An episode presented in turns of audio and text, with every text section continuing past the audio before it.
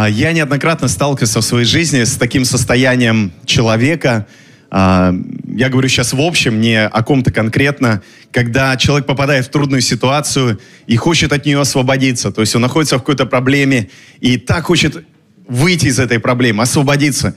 И этот человек готов на все. И говорит Богу, Бог, если ты освободишь меня, если ты поможешь мне справиться с этой проблемой, я всегда буду служить тебе, я всегда буду ходить в церковь, я даже десятину буду давать каждый раз, когда ты будешь меня обеспечивать зарплатой или чем-то еще. И столько обещаний человек дает. И я лично сталкивался сам с собой, может быть, я не так радикально говорил, что я буду служить тебе всегда, потому что я однажды сказал ему, что я буду служить тебе, и а, я верен своему обещанию. И это не моя просто верность, это верность Иисуса во мне, это его подкрепление, его сила во мне. И, ну, бывало так, что я так хотел освободиться от чего-то, или так хотел а, избавиться от какой-то проблемы, что я говорю, Бог, вот только избавь от этого. И потом у меня все будет хорошо. Вот только вот с этим бы справиться. Я также сталкивался с людьми, которые приходят ко мне и говорят, пастор, все плохо. Все плохо в моей жизни, что делать? Я готов на все. Вот все, что мне скажешь, я сделаю. И ты говоришь человеку, он начинает делать, и ты видишь, как Бог начинает действовать в его жизни, как Бог начинает избавлять его, и проходит какое-то время, и человека нет. И всех его обещаний тоже нет. Я никогда не осуждаю людей за это. Я просто задаюсь вопросом, почему так часто мы люди а, в какой-то трудности быстро даем какие-то обещания, быстро готовы изменить жизнь, но когда мы опять входим в такое состояние не то чтобы покоя, но успокоения, я бы так сказал, да, состояние успокоения, мы опять возвращаемся к тому, в чем мы были. И опять наступаем на те же грабли. И знаете, что я понял? Что не самое главное освободиться от внешних проблем, от внешних трудностей, от чего-то внешнего. Намного важнее освободиться от того, что внутри нас. Настоящая свобода во Христе – это не освобождение от трудностей внешних. Настоящая свобода во Христе – это освобождение внутреннее. И когда мы хотим освобождения от внешних проблем, то мы ищем покой. То есть мы освободимся, и мы думаем, мы получим покой.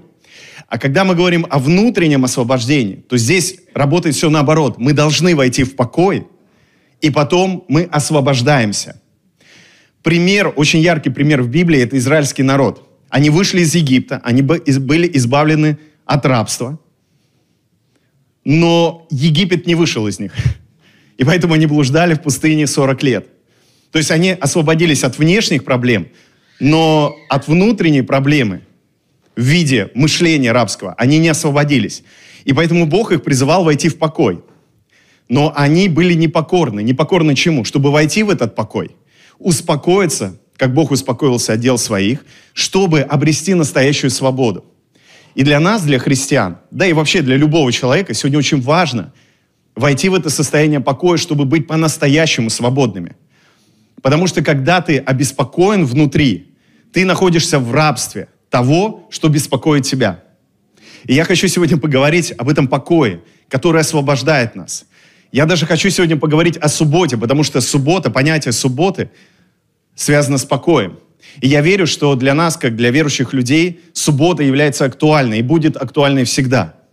Потому что суббота – это не просто какой-то день. Шаббат – это состояние, суббота – это состояние.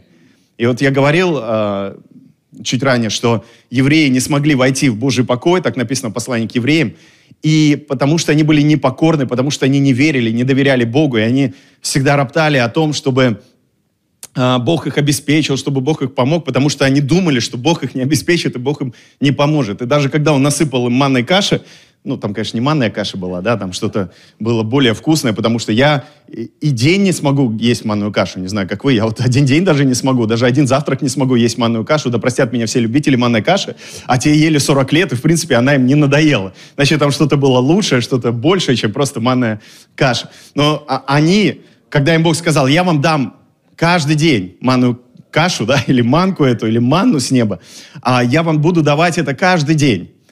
Но в субботу не надо есть манку. Не надо ее даже собирать. Извините, не то, что не есть. Есть надо, не надо собирать. Но они все равно выходили и собирали. Даже в этом малом повелении они были непослушны.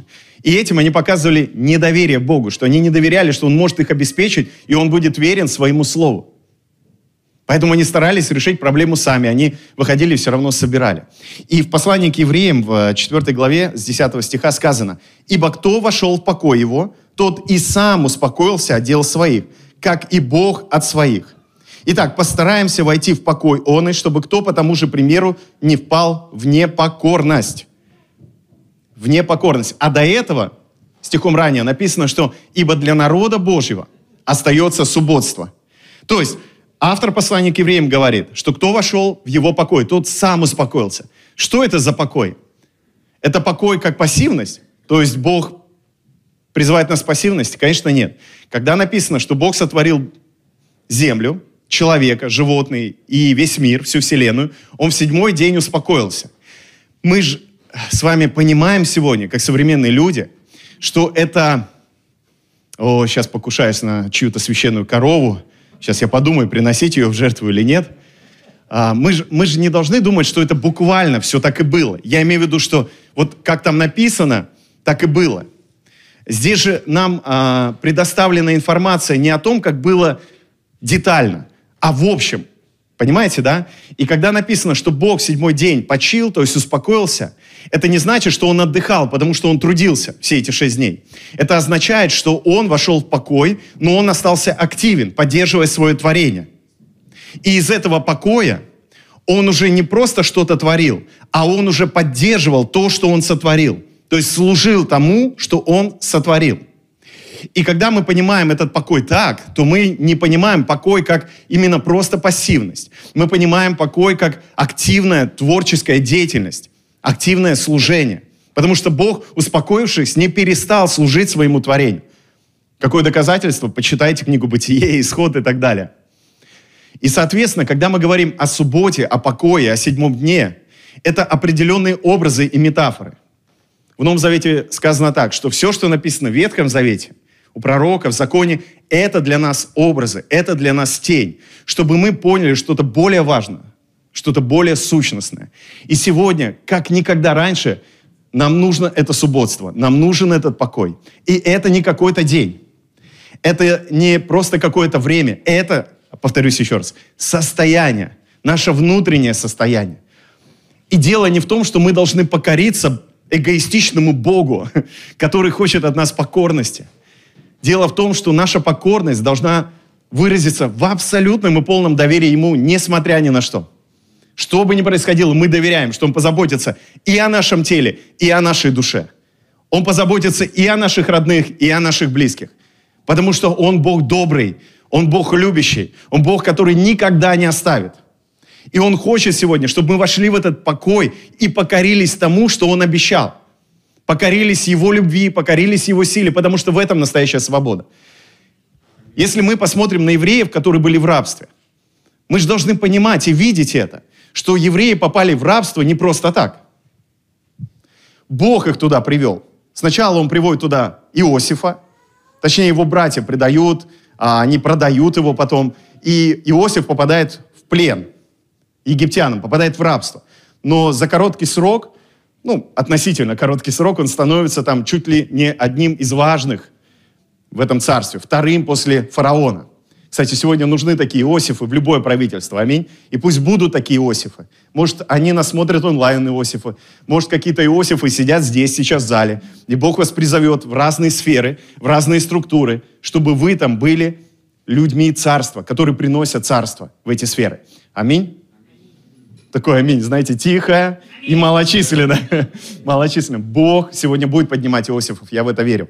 И потом через уже египтян, получается, Бог спасает всю семью Иосифа, братьев, отца его спасает, весь его род. То есть мы видим в этом руку Божью. И, соответственно, Бог их спасает и помещает их в цивилизованный мир. Да, языческий, но цивилизованный, потому что до этого они были пастухи. И в этом было Божье допущение чтобы эти люди увидели, как устроено общество, чтобы потом из этого общества создать свое общество, свой народ. Понадобилось 400 лет. Но все-таки благодаря тому, чему научились евреи в Египте, тому, чему научился Моисей, они смогли создать это общество. Моисей смог записать Тору. Все это было в плане Божьем.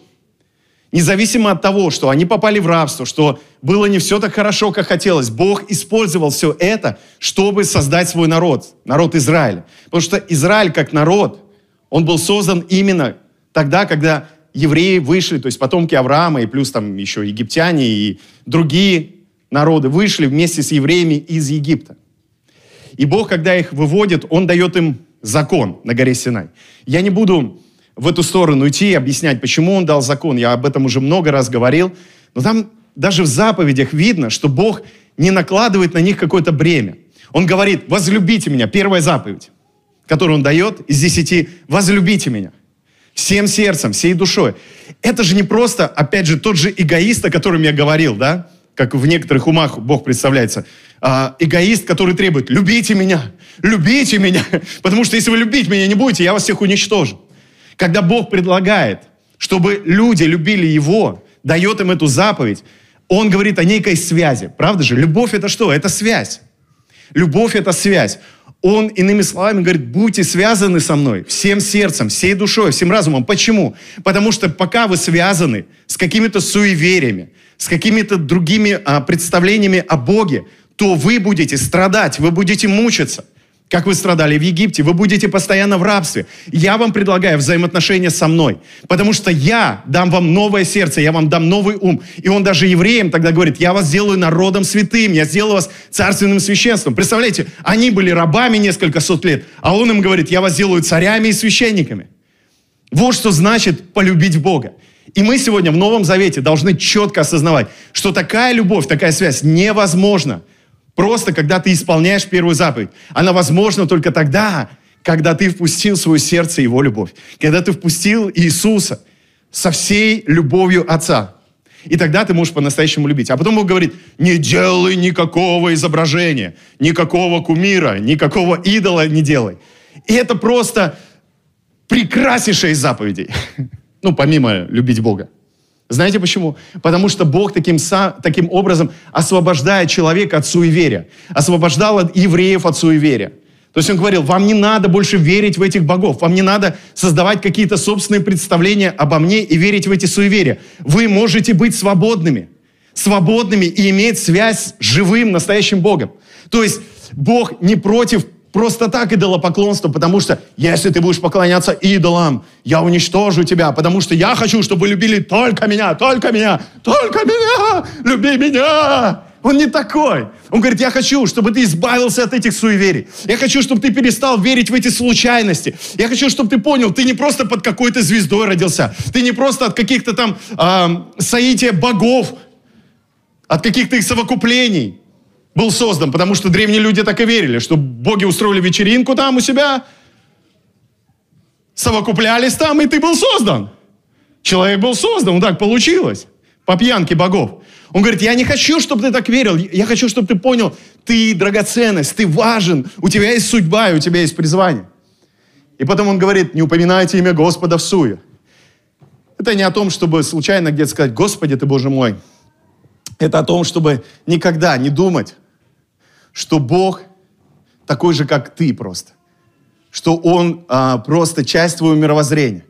Он говорит, ты присоединяйся ко мне, а не меня просто к себе присоединяй.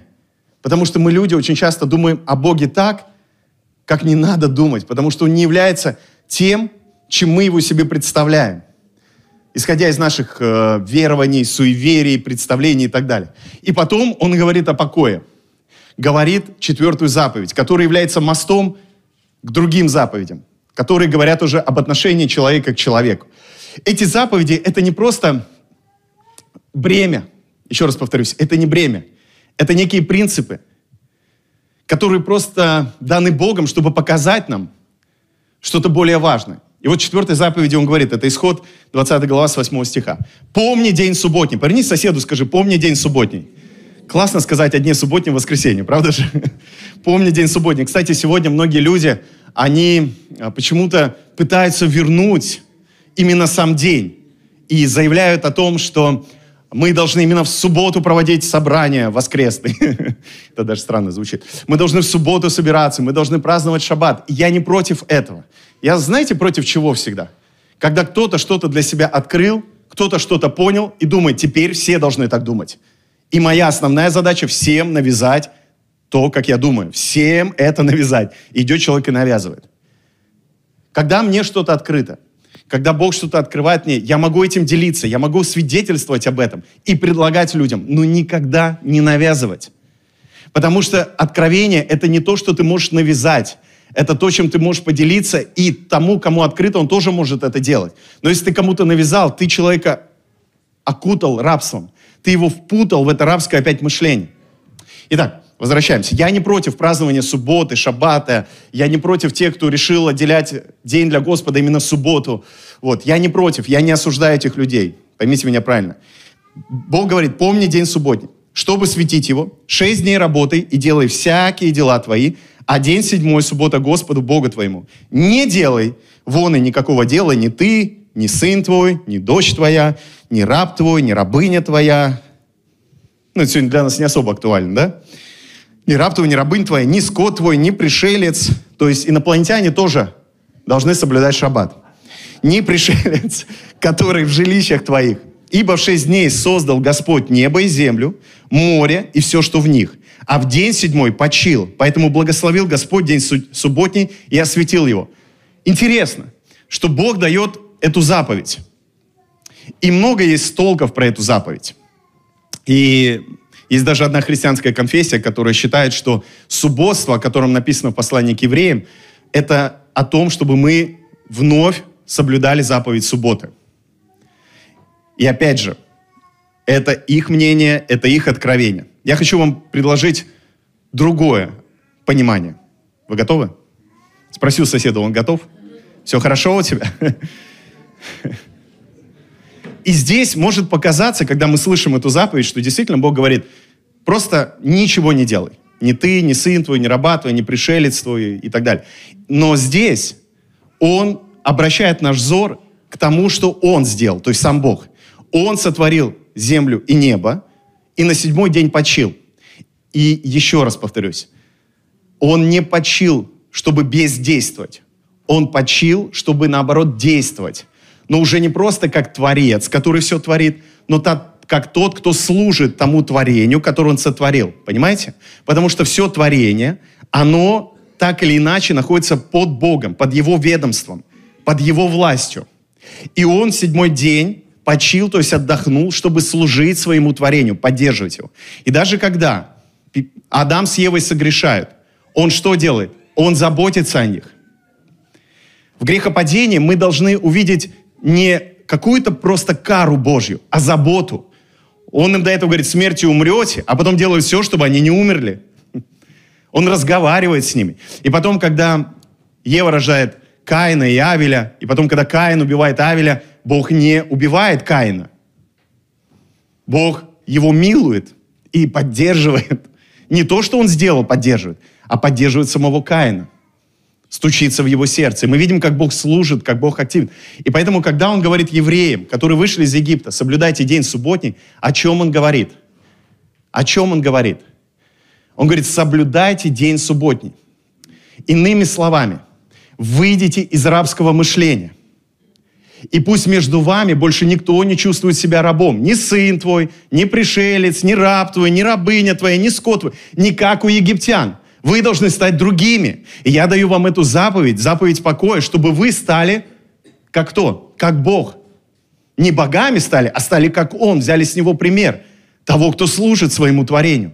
Не тот, кто давлеет над своим творением. Они же все, евреи, так или иначе знали историю с Авраамом, правда же? С, историю со своими отцами, Исааком и Иаковом, как Бог служил их отцам, как Бог давал обещания и исполнял эти обещания. И Бог говорит, вот возьмите пример – Войдите в этот покой, потому что я Бог служащий. И также относитесь друг к другу. Потому что в Египте, вы когда-нибудь видели изображение фараона? Что он держит в руках своих? В одной руке он держит жезл, а в другой что он держит? Плеть. Можете загуглить. В другой он держит плеть. И это э, мышление того времени, мышление евреев. Они видели фараона всегда перед собой. И он был именно тем, кто изображал Бога, говорил, что Он Бог, и Он имел власть и что? Плеть. Держал людей в рабстве с помощью этой плети. И в Древнем Египте к рабу относились хуже, чем к животным. Представляете? Хуже, чем к животным. И в этом находились евреи. То есть какой-нибудь чиновник египетский в Древнем Египте скорее бы убил раба, чем животное, потому что животное было ценнее, на их взгляд. И, соответственно, в таком состоянии жили евреи. И боги, в которых верили египтяне, они были все такими же. И у них был такой день, день Сатурна. И в этот день древние египтяне или вообще древние люди, которые придерживались этого культа, а многие придерживались этого культа, они верили, что злые духи активны в этот день. И они делают все, чтобы людям навредить. А Бог берет и говорит, а вы соблюдайте день субботний и ничего не делайте. Потому что он, он пытается изменить их мышление, потому что они верили, мы в день субботний должны совершать этот культ, угождать этим богам, чтобы они вдруг, эти духи, на нас не ополчились. А тут Бог говорит, ничего не делайте, успокойтесь. И не только не вы ничего не делаете, и рабы ваши пусть ничего не делают, и дети, и животные, все отдыхайте, успокойтесь. То есть он берет и заменяет этот культ, освобождая людей от суеверия, заменяет его на что? На свободный день. Что делают иногда люди, воспринимая субботу как день, в который мы должны угождать Богу, который обозлится на нас, если мы что-то не так сделаем или сделаем, наоборот, что-то не так, потому что в субботу нельзя что-то делать, потому что Бог обозлится, если ты что-то сделаешь, нельзя же ничего делать. Вот здесь я хочу, чтобы вы увидели этот принцип, пожалуйста. Посмотрите внимательно. О чем здесь хочет Бог сказать? Он говорит, я хочу, чтобы вы поняли, что вы свободны. Чтобы вы успокоились и осознали, вы свободны. Кстати, они так этого не поняли, поэтому автор послания к евреям говорит, они так этого не поняли. Они так и не поняли, что Бог позаботится о них. И они не вошли в этот покой. Поэтому призывает, а вы входите в этот покой. Поймите, что Иисус с вами. Иисус никогда не оставит вас, никогда не покинет. Поэтому для вас остается это субботство. И Давид как-то в одном из псалмов говорит, твой жезл и твой посох успокаивает меня. То есть если у фараона символы власти это жезл и плеть, а у Бога какие символы власти? Жезл и посох. А что значит посох? Это символ заботы. Потому что пастух, он заботится о своих овцах. Правда же? Ну, нормальный пастух. Он их не плетью бьет, там, не, не, не в рабство их какое-то вгоняет. Он о них заботится. И поэтому у нас, у нас с вами должно быть осознание того Бога, который о нас заботится. И день субботний – это не и состояние субботы – это не день или не состояние, где мы должны разбить руки в кровь, взывать в молитве, чтобы задобрить Бога. А это состояние, где мы полностью доверяем Ему и полностью успокаиваемся в Нем и не занимаем пассивную позицию. А из этого покоя, как свободные люди, начинаем жить в этом мире, как жил Христос. Я об этом еще кое-что скажу. Смотрите, Второзаконие, в 5, 5 глава, 12 стих, там Моисей повторяет закон, который был на горе Синай, но он его, я бы не сказал модернизирует, я бы сказал, он его дополняет, он его более а, делает приемлемым для нового поколения, которое выросло в пустыне. И он говорит, Второзаконие, 5 глава, 12 стих, «Наблюдай день субботний, чтобы свято хранить его, как заповедовал тебе Господь Бог твой. Шесть дней работай и делай всякие дела твои, а день седьмой – суббота Господу, Богу твоему. Не делай вон и никакого дела. Ни ты, ни сын твой, ни дочь твоя, ни раб твой, ни раба твоя, ни вол твой, ни осел твой, ни всякий скот твой, ни пришелец твой, который у тебя, чтобы отдохнул. Смотрите, здесь уже более конкретно идет объяснение. Чтобы отдохнул, кто ты? Нет, раб твой и раба твоя, как и ты. Потому что у тех, у кого были рабы, они и так все время отдыхали. Они и так ничего не делали. Вы со мной? Понимаете, о чем я? А он говорит, а в субботу сделай так, чтобы раб твой отдохнул, рабыня твоя отдохнули, как и ты постоянно отдыхаешь. И помни, и помни, что ты был рабом в земле египетской, но Господь Бог твой вывел тебя оттуда рукой крепкую и мышцой высокую, потому и повелел тебе Господь Бог твой соблюдать день субботний. Почему во второзаконии Моисей уже не говорит? Потому что Бог почил в день седьмой, когда сотворил мир. Почему он делает именно на этом акцент? Пусть твой раб, пусть твои рабы не отдохнут, как и ты. Потому что ты был рабом когда-то. И ты должен дать возможность им отдохнуть. И этим самым ты в этот момент им служишь. Потому что они не приносят еду тебе. Ты должен их обеспечить. Может даже что-то им сготовить. Твоих животных накормить, потому что рабы в этот день их кормить не будут. Ты должен служить этим людям в этот день. И даже если ты в этот день ничего не делаешь, ты должен, по крайней мере, себя обеспечить, потому что тебя раб и рабыня уже не обеспечат. Они должны отдыхать, потому что ты тоже был рабом однажды. И несмотря на то, что они были пронизаны этим мышлением рабским, потому что даже выйдя из Египта, у них все равно были рабы. Они не избавились от этого мышления. Даже в Новом Завете апостол Павел говорит, если ты чей-то раб, то слушайся господина своего. Хотя он и намекает на то, что если можешь освободиться, освободись. И только в 20 веке, друзья, только в 20 веке общество цивилизованное стало, я так скажу, в полноте освобождаться от рабства. Там в конце 19-го, может быть, у кого-то, да, у кого-то только в 20 веке. Ну, полноценно общество воспротивилось рабству именно вот в 20 веке. Представляете, сколько веков это мышление существовало. И до сих пор оно существует в умах людей. И до сих пор многие Бога даже воспринимают как просто хозяина с плетью, а себя просто рабами. Но даже здесь, во второзаконии, Моисей уже предвосхищает все эти поколения, века, которые пройдут после него, и говорит, вот, хотя бы один день в неделю, вы должны помнить, что никто из людей не является рабом.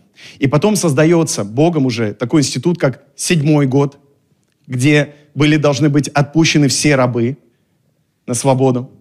И юбилейный год, когда все освобождались. Все освобождались и от рабства, и от долгов, и так далее. И эти года называются субботними годами.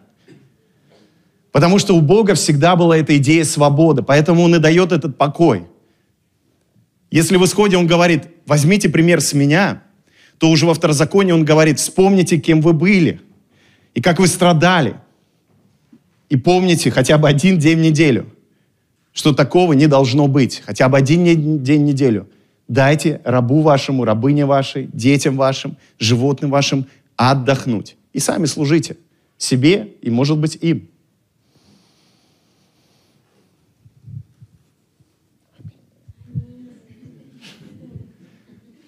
Потому что какой подвиг, если человек соблюдает субботу или воскресенье, как хотите и ничего не делает, какой в этом подвиг? Что в этом особенного? Я соблюдаю субботу. Я ничего не делаю в этот день.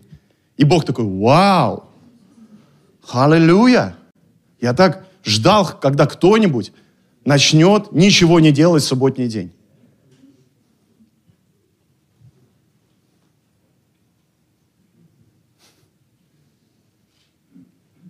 Я так ждал, когда наконец-то народ Божий образумится – и начнет соблюдать субботу и ничего не делать в седьмой день. А на мой взгляд, Бог здесь намекает на то, что дело не в том, что ты делаешь или не делаешь. Дело в том, как ты относишься к другим людям. Дело в том, что делаешь ли ты добро или не делаешь его. Или ты до сих пор живешь как эгоист. Вы знаете, когда поклонение перестает приносить удовольствие – когда мы думаем, что Бог тиран, потому что такому поклоняться Богу невозможно. Раболевствовать возможно. Поклоняться с точки зрения «он высший, а я ничтожество» можно. Но вступить в связь любви невозможно. Невозможно полюбить того, кто целенаправленно подавляет тебя, унижает тебя и заставляет тебя чувствовать хуже, чем он сам. Там любви невозможно. Представьте, женщины, дорогие сестрички, вы бы жили с мужиком, а может вы и живете с таким мужиком, который постоянно вас унижает, говорит, что вы тупая, никчемная уродина. И когда вы только лишь все сделаете правильно, уберетесь, поцелуете ему его ноги, сготовите ему вкуснейшую еду, и тогда он говорит, ну ладно, нормально, нормально, можешь лечь со мной рядом. Сегодня заслужила. Вы бы смогли жить с таким мужчиной? Конечно, нет. Но почему так люди думают иногда о Боге? Да, Он великий, да, Он всемогущий, да, Он царь царей. Но Он умеет служить. И Он не ждет служения Ему. Он говорит, мне не нужно служение рук человеческих. Почему? Потому что Он хочет, чтобы мы поняли, что Он первый служит нам. И позволили Ему служить нам. И когда Он служит нам, Он хочет, чтобы мы взяли с Него пример и научились у Него. Научились, впитали ту любовь, которую Он имеет к людям. И суббота – это именно об этом. Суббота именно об этом. Смотрите, Исайя, 58 главе, я не буду ее всю читать, можете потом дома прочитать. Это удивительная глава. В 58 главе многие думают, что он говорит о посте, то есть о том, когда человек не ест. Но на самом деле, если мы внимательно прочитаем а, с 13 стиха, то здесь пост имеется в виду суббота. То есть пост – это и есть суббота, когда человек, он лишает себя чего-то ради Господа. И в 13 стихе сказано, если ты удержишь ногу твою ради субботы, от исполнения прихоти твоих святой день мой, и будешь называть субботу отрадою, святым днем Господним, чествуем, и почтишь ее тем, что не будешь заниматься обычными твоими делами, угождать твоей прихоти и пустословить. В 13 стихе сказано, о каком посте Исаия говорит в 58 главе. Это суббота. И он говорит, если ты назовешь ее отрадою. Потому что для многих чего-то лишить себя, для Господа это не такая уж и отрада. Это, это не какой-то славный день, это обычно даже люди иногда, они прям делают э, вид очень скорбный, когда что-то делают для Господа, чего-то лишают себя. А здесь Исаия говорит, назови это день отрады. Если ты поймешь, что суббота – это отрада. И, скорее всего, эти люди, о которых написано в книге пророка Исаи, они в чем проявляли свои прихоти? Скорее всего, они соблюдали субботу, соблюдали этот пост, не делали никаких дел, но их рабы делали. И людям они добро не делали. И Бог возмущается и говорит, это не тот пост, который я избрал. Это не та суббота, о которой я говорил вам. Я не об этом вам говорил. И если мы прочитаем шестой стих, то Господь говорит, вот пост, который избрал. А, кстати, люди, которые соблюдали субботу и пост, они говорят, почему мы взываем, а ты не слышишь? Мы же все делаем, как ты сказал. Мы, точнее, ничего не делаем, как ты сказал в субботу. Мы ничего не делаем, мы, мы в полном покое. Ничего, что там рабы мучаются, там они пашут все равно, но мы-то вот соблюдаем. Мы-то а, знать, у которой есть рабы-то, соблюдаем этот день. И почему ты ничего не делаешь? Почему ты не обращаешь внимания? И Господь говорит, это не тот пост, который я избрал, это не та суббота, о которой я говорил.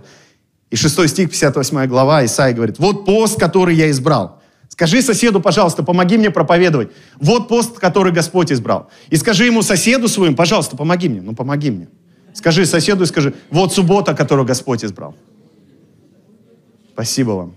Спасибо вам. Спасибо за помощь. А вы в комментариях напишите в чате, пожалуйста, вот пост, который Господь избрал. Смотрите, что говорит Господь. «Разреши оковы неправды, развяжи узы ерма и угнетенных отпусти на свободу. И расторгни всякое ермо, раздели с голодным хлеб твой, и скитающихся бедных веди в дом, когда увидишь нагого, одень его, и от единокровного твоего не укрывайся. Тогда откроется, как заря, свет твой, и исцеление твое скоро возрастет, правда твоя пойдет пред тобой, и слава Господня будет сопровождать тебя. Вот суббота, которую он избрал. Освободи людей, накорми голодного, одень человека, послужи ему, дай ему что-то. Знаете, сегодня в современном мире мы имеем очень много внешней свободы, о которой говорил в начале проповеди. То есть сегодня нас мало чего беспокоит. Мы не умираем от голода, у нас есть крыша над головой, нам есть, большинству из нас, по крайней мере, а, есть что надеть на себя, да, есть а, чем накормить себя. Но сегодня повально, повально люди страдают от депрессий, от каких-то страхов, от терзаний души. Люди раньше не страдали от этих болезней, потому что постоянно были войны, голод, землетрясения, катастрофы, лекарств не было. Люди мало жили. Некогда было даже дожить, э, некогда было э, мучиться от, э, как у мужчин, кризиса среднего возраста. Они до него просто не доживали. Просто многие мужчины не доживали до 40 лет, и они не знали, что такое кризис среднего возраста. И это было на протяжении истории человечества много веков. Но в 20 веке мы прорвались, мы получили свободу от многих болезней. Мы получили свободу от многих катаклизмов. Сегодня многие знают наперед, где чего произойдет, и уже делают все, чтобы не произошло. Сегодня смертность уменьшилась, в том числе детская. Сегодня меньше 2% населения Земли страдают от голода. Я могу много фактов приводить сегодня, что люди стали более свободными. Мы даже можем сегодня возмущаться против существующей власти, говорит, как же так наши права попирают, а? Раньше за такое вам бы голову сразу отрубили бы. В Средневековье или еще где-то. В Египте все, там бы, там бы сразу. Вы бы только, а, бум, все. Моисей знал это, и когда он убил человека, он сразу убежал. Он понял, там сопротивляться нет смысла. Сегодня мы можем это делать. Мы сегодня можем возвышать свой голос, сказать, вы не правы. У нас сегодня есть закон. И знаете что? Многие цивилизованные страны сегодня принимают законы, чиновники принимают законы против себя. Никогда в истории человечества не было этого. Никогда король, царь не принимал законы против себя. Наоборот, только для себя. Вы должны слушаться меня, вы должны делать все ради меня. Не послушайтесь, смерть. А сегодня многие законы, они создаются, по крайней мере, в цивилизованных странах, чтобы ограничить президента, чиновников в их власти – Воскликну Аллилуйя. И наконец дойдет до меня, что я живу в хорошее время. Я уже говорил как тогда, что меня удивляют. Христиане говорят, мир идет в ад. Мы живем в самое худшее время в истории человечества. Это люди, которые никогда не читали ни одной книги по истории, я считаю. Поэтому они так говорят. Мы не живем в идеальном обществе. Мы не живем лишенные проблем. Я не об этом говорю сейчас. Я просто сравниваю. Даже с теми же евреями, которые жили в Египте. Которые жили потом после Египта. Я сравниваю с 19 хотя бы веком. Там все было намного хуже. И поэтому-то мы и страдаем от многих проблем внутренних. Потому что внешнюю свободу получая, внутри не впускаем эту свободу. А свобода не приходит тогда, когда, о, покой, мне это нравится, ничего не делать. Аллилуйя вы столкнетесь с еще большей депрессией, стрессом, вы впадете в разные грехи, потому что, по сути, грех приходит не туда, где человек что-то делает, а туда, где он ничего не делает, чем он, где он ничем не озабочен. Я имею в виду не... Бывает, что грех — это там, где человек чем-то озабочен, конечно. Я не о той заботе говорю. Я говорю не, не озабочен, имею в виду, что он не тревожится о проблемах других людей, только о своих. Хотите жить в огне Духа Святого? В помазании, в славе Божьей? М? Служите другим. Вы скажете, серьезно? Серьезно, попробуйте. Снимает депрессию, как рукой вот так, пау. Господь говорит, надень одежду на голову, кого нет одежды, накорми голодного, да? Освободи людей. И что? И придет исцеление твое.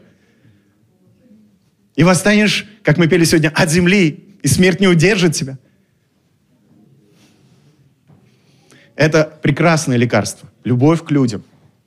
Но это невозможно делать, если мы не понимаем, что такое настоящий покой. И не делаем это из покоя. Потому что некоторые люди делают добрые дела, особенно некоторые христиане по отношению к другим, чтобы тоже Бога задобрить. Не хочу, надоело, но буду делать.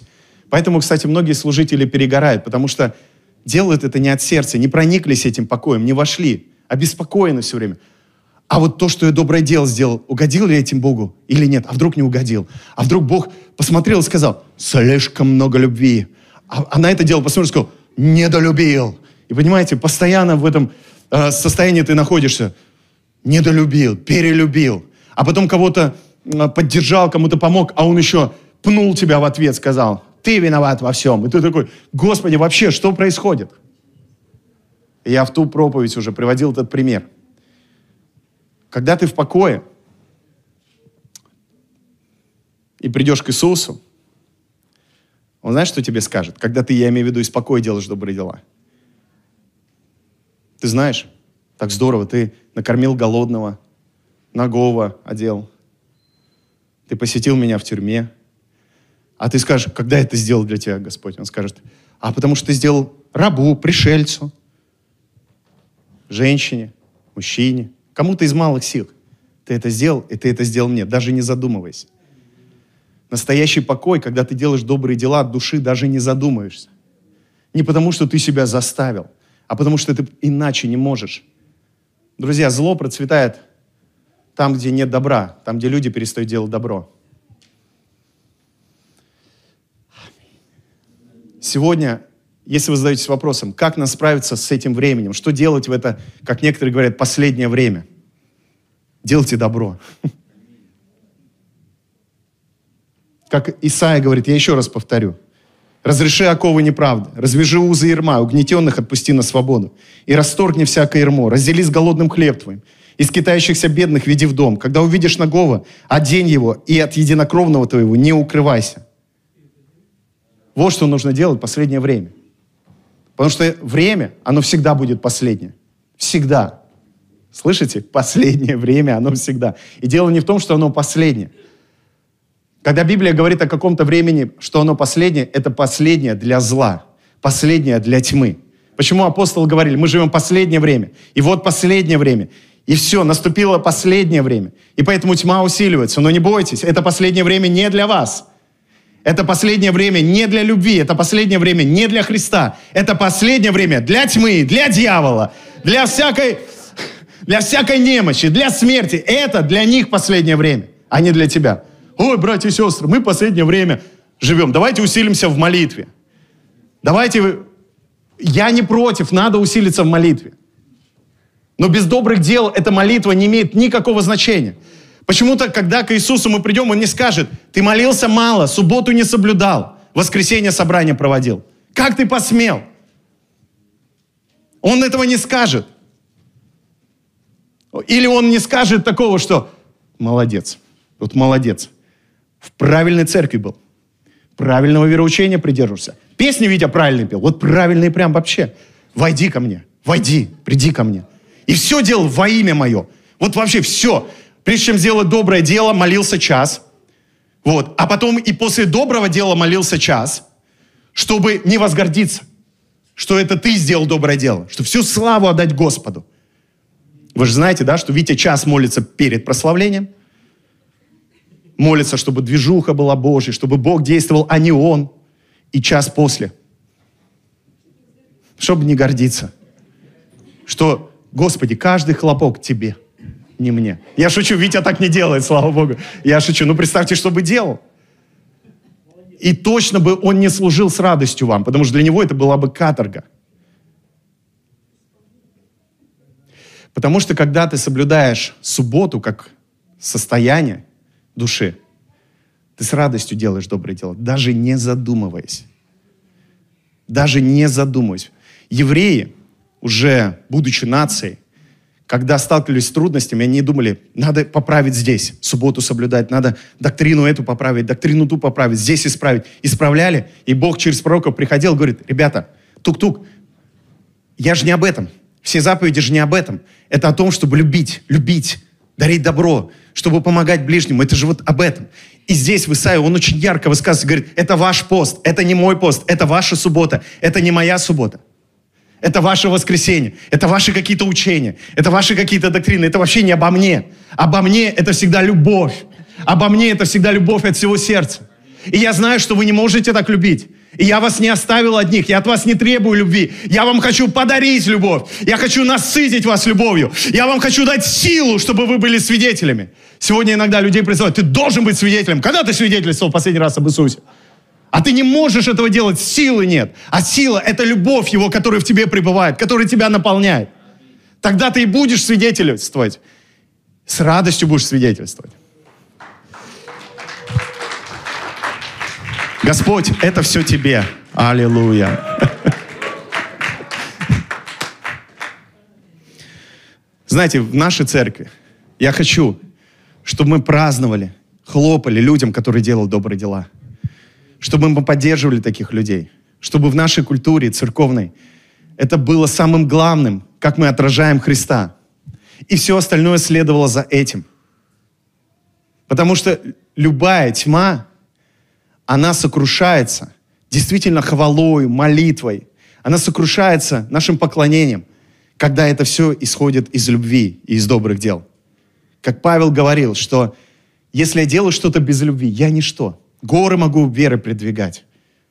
Я ничто. Я как кимвал, звучащий, да, или звенящий. Как там? Я забываю, кто он без любви. Мне нравится Павел с любовью. И смотрите, что удивительно. Господь сам находится в этом состоянии субботы постоянно.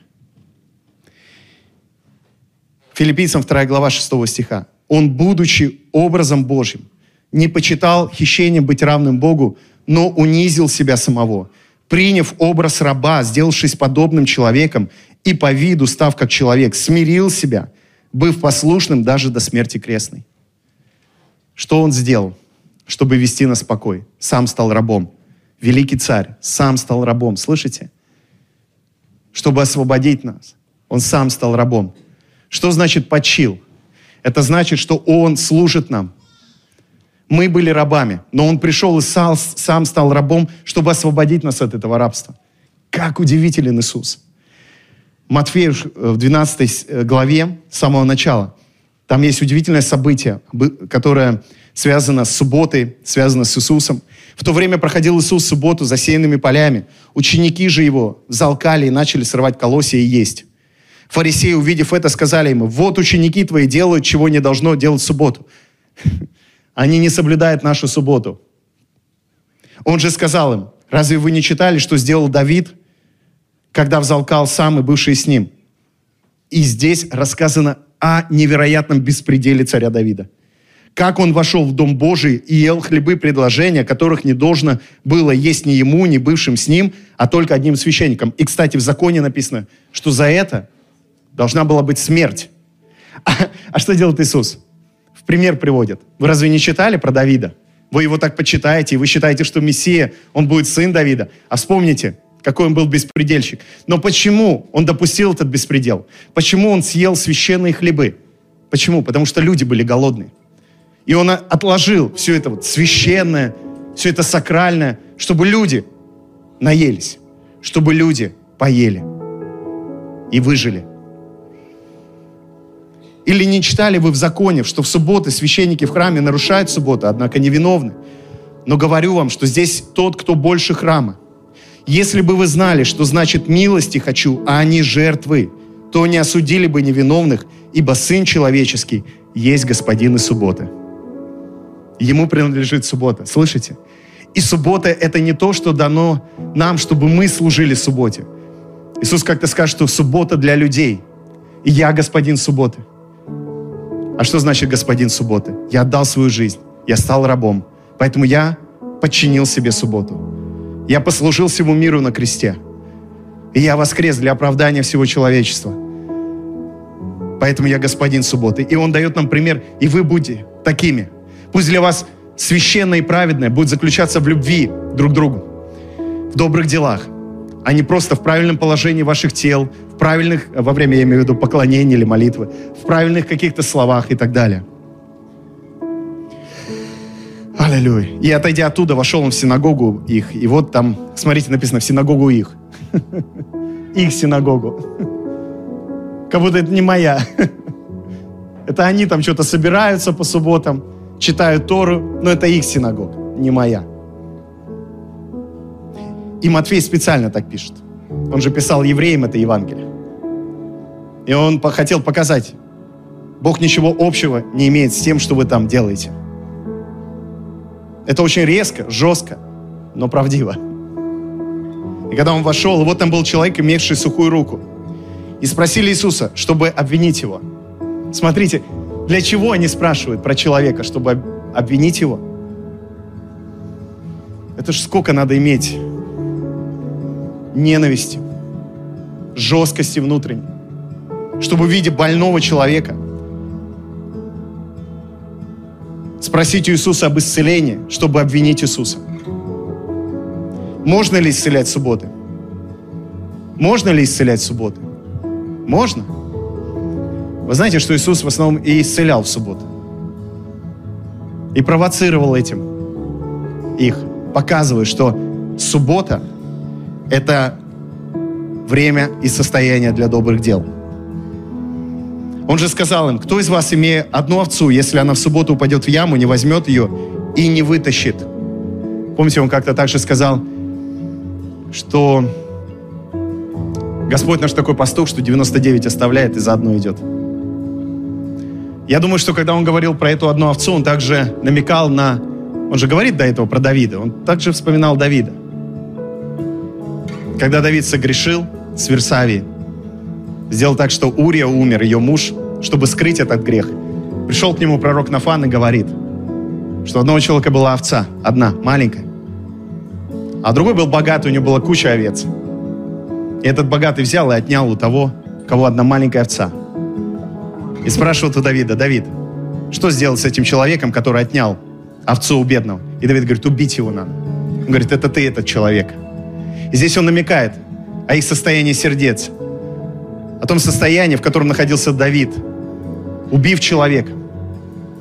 Даже не осознавал этого, что он сделал это зло, забрав эту одну овцу у бедного Урии, забрав у него жену, забрав его счастье. Но он вовремя опомнился и понял, что ему надо измениться. Ему надо позволить Богу изменить его. Сколько же лучше человек овцы?